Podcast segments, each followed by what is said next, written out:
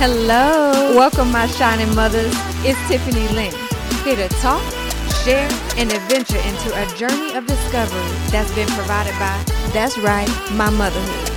Here, it's all about going down the journey to victory, facing challenges, wins, and losses. Make sure to follow this podcast and share it with everyone because they don't want to miss this adventure of motherhood. Welcome back, mamas. So, dinner time is family time. I know, I know, call me old fashioned, but we, you know, when we're all at the table together, it's no TV, no devices, no one on hold on the, the cell phone or the video game. Like this, this is our time together. So, and I, I have a group of clowns over here it's always jokes and digs on each other. So when the mood is off, it's off. Like, and it's easily noticeable. Um, and on this particular night, it was flashing lights and sirens and blinking arrows, and it was coming from Abel's direction because he was silent he was like twirling his fork in his food in a slow circle. His head was slumped down to the side and resting on his hand. Now, if this was his normal temperament, it, it wouldn't even be a thing. But no, no, no, no. Abel, Abel is that kid that is always laughing and telling jokes. I mean, this boy laughs so loud you could literally hear him a block away. So in his case, silence definitely is not golden. Something something was clearly wrong. So uh, I do what we do as moms, and I ask, "What's wrong?" And and I'm sure you know exactly what he said. He said, "Nothing." So at this moment, I had to take a breath and put on my patient's hat, you know, as well as my detective glasses so I could, you know, approach the situation in a different light, you know, and get to the root of the problem. Because y'all, at this point, nobody's eating. I'm not eating. The other kids have now stopped eating as well.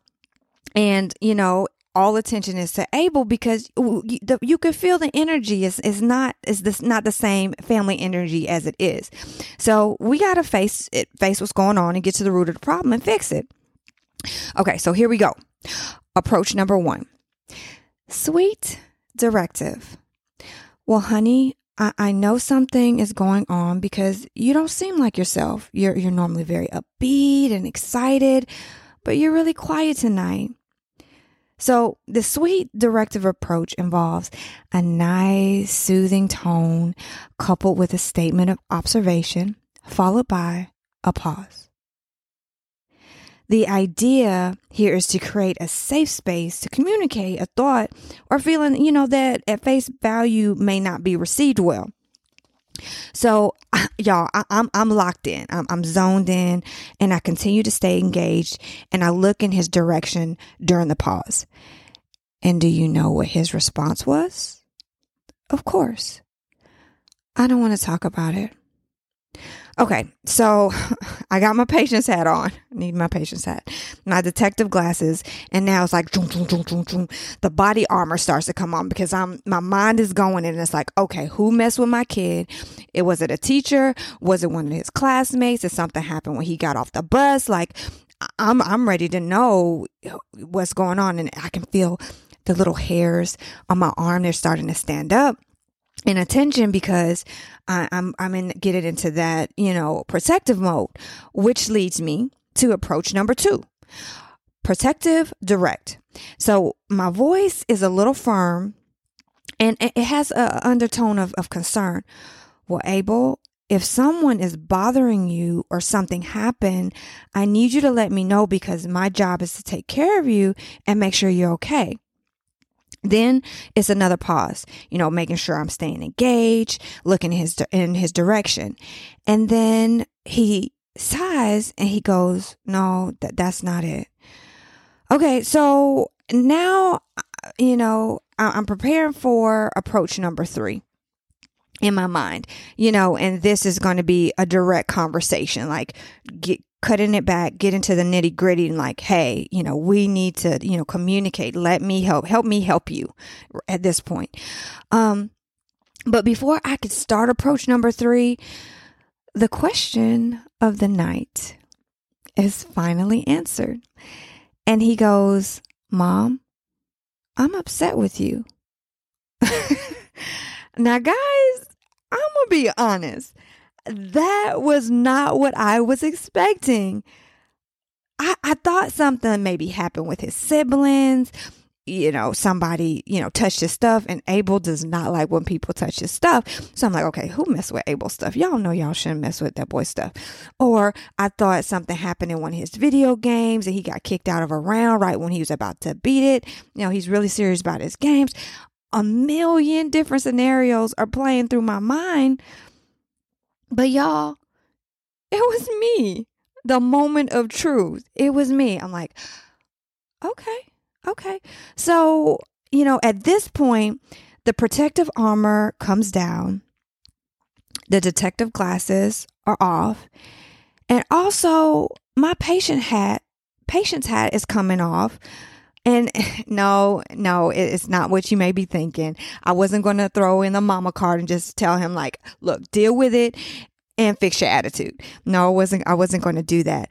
I actually needed to take that patient's hat off and put on a helmet of humility because I didn't know what was going to come in my direction. And I wanted to not only just be able to hear what he said, but to be able to receive whatever was on his mind. So Abel continues and, um, and I said, okay, well, you know, what happened? You know, it, tell me what was said or what, what was done, you know, that caused you to feel this way. And he goes, mom, I really don't want to talk about it. So guys, at this point, I wasn't going to press the issue because it was, it was not going to be good for either party. It was going to be frustrating for him, probably frustrating for me. And, you know, obviously everybody else is at the dinner, um, as well. So it's like, okay. So I tell him, I said, definitely Abel. Well, um, we don't have to talk about it now, but we do have to talk about it. So, you know, maybe let's talk about it in the morning. And he says, to me. And like you know and at, at, this point you know before he responds my mind is definitely running. And i'm still thinking like what happened? Like I, I i couldn't put my finger on what may have been the beginning of this whole thing. And um, and also, you know, I'm a little bit, you know, my feelings a little bit kind of hurt, guys, because Abel's that kid that does not like to upset you. Like if you are uh, some type of authority figure, a teacher, or you know, some type of adult, he he, especially Mama. Oh my goodness, that boy lives to please me. So I knew like this had to be a big thing. One for you, it to impact his normally happy countenance. Um, for him to say something like was definitely acknowledge something was bothering him and then for him to be like and mom miss you. I knew he wasn't just mad. He was big mad. Like this is major. He's like houston we have a problem and mama you're it. So i'm like okay. You know all of those things are going through my mind but his response to, you know, me saying, Hey, let's talk about it in the morning really amazed me. And he was like, Well, mom, God says, don't let the sun go down on your anger. So by tomorrow, you know, I got to let it go. I'm not going to be mad anymore. now, y'all, I'm going to tell you that was a proud mommy moment. Like I felt real good. Like, okay, he gets it.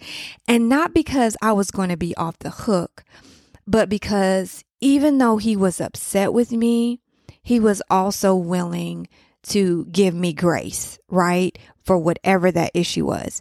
And he wasn't going to stay in his feelings indefinitely or stretch it out as long as he possibly could and be like, Mm-mm, I'm mad. I'm not talking to you.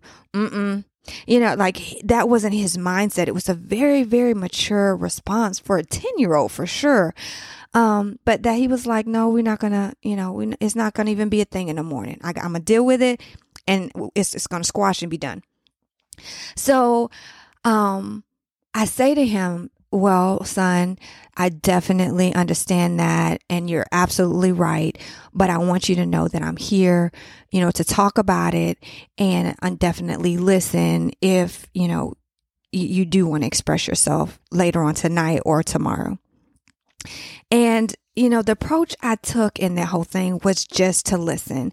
And this is much different than the way I grew up. And and some of y'all too. You know, kids were to be seen and not heard. And and when you when we went to the store, it was like, don't touch anything, don't ask for anything. And if you have a personal issue, you need to deal with it, fix your attitude, and fix your face real quick before we fix it for you. And and I get it. Like this approach was very much so rooted in respect. Um, and it, it was it was a respect based approach, but it it could also do a disservice in the development of the areas of communication, you know, and emotional intelligence. Because y'all, let let's face it, you and I both know that coworker who does not know how to self regulate, either they're having an entire adult temper tantrum when things don't go their way, or y'all, they are shut down like a Chick fil A on Sunday. Like nothing is coming in and nothing is going out. You know, and something's definitely missing in their process of being able to emote and communicate in a healthy way. You know, and, and, and at the end of the day, we are raising future men, future women, husbands, wives, adults that have to interact with other adults. So, they have to learn now how to manage their emotions on both ends of the spectrums. So, sheer meltdowns, you like all that whining, crying, throwing things, slamming doors, those type of things, temper tantrums, um, and disrespectful uh, outbursts, like that's not okay.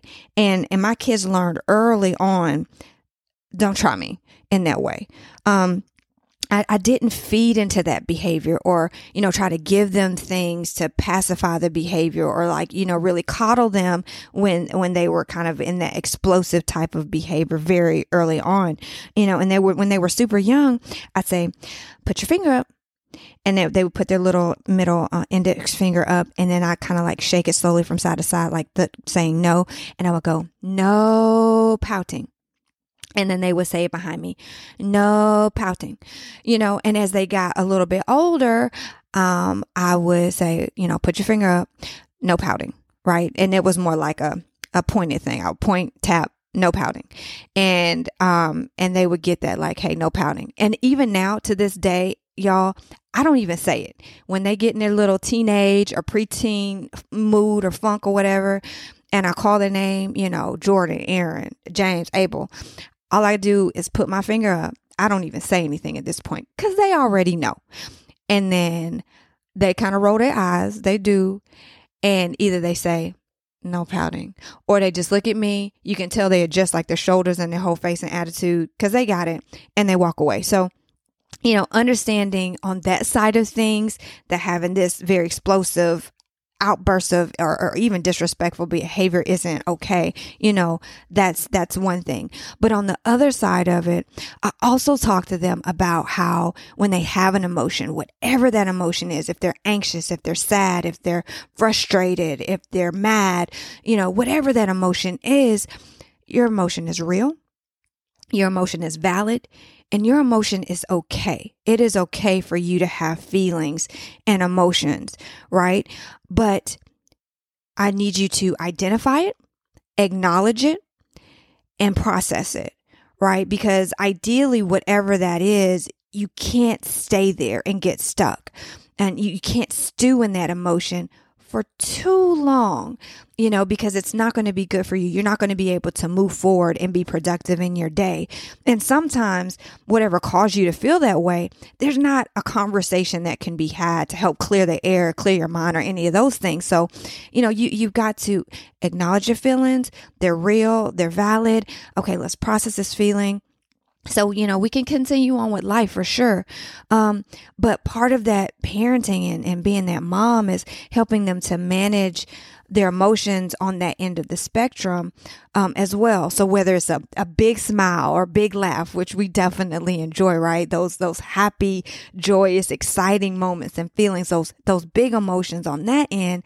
But yeah, also if it's a big sad and and yeah, even even a big mad, you know, understanding that we are teaching them how to express their emotions and to communicate in a he- healthy manner, it shifts the focus from the dinner that's getting cold, the piercing silence in the room, and even the discomfort of maybe not being able to work our mommy magic and fix whatever's wrong in the moment. Yeah, like it shifts to creating a safe space for them to process and be big. Not just be our kids, but also be a person that feels. If we help them create that environment of safety today, that is going to help them in a large way with their big emotions in the future. Thanks so much for tuning into this episode. Please continue sharing love, even when it gets tough. Make sure to come visit me next week for another great message. Remember, don't let anyone bring that crown down. That is Tiffany Lynn signing off.